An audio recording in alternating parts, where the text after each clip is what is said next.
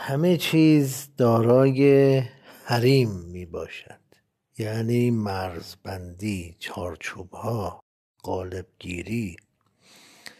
حریم خانواده در نگاه یک منتظر چگونه است؟ خانواده در تکسر می شود جامعه.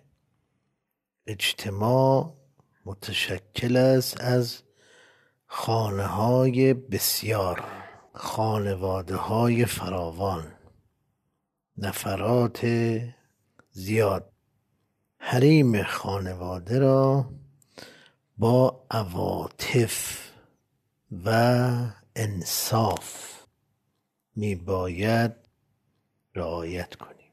در منزل انسان با یه نفر که زیاد زندگی می کند حتی از روز اولم که عاشق بودن کم کم در اثر فشار روزگار دلسردی کدورت و گاه نفرت پیش میاد.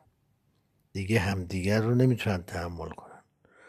همونایی که روز اول دقیقه به دقیقه به هم زنگ می‌زدن در ایام آشنایی مقدماتی و نامزدی گاهی شده است که از دیدن هم بیزار و گریزانند.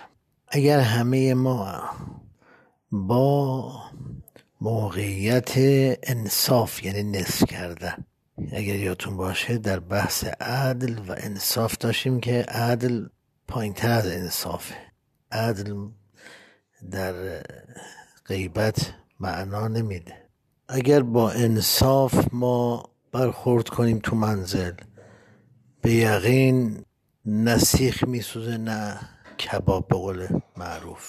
وقتی یه طرفه نگاه کنیم فقط منافع شخصی خودمون رو ببینیم جنجال به پا میشه. اصلا منافع شخصی تو خانواده مطرح نیست. برای اینکه مثلا فرض کن من می‌خوام حاکم بشم تو خونه بعد زیر دست من غمگین باشه خب این چجوری به آدم لذت میده؟ چجوری به آدم مزه میده این زندگی.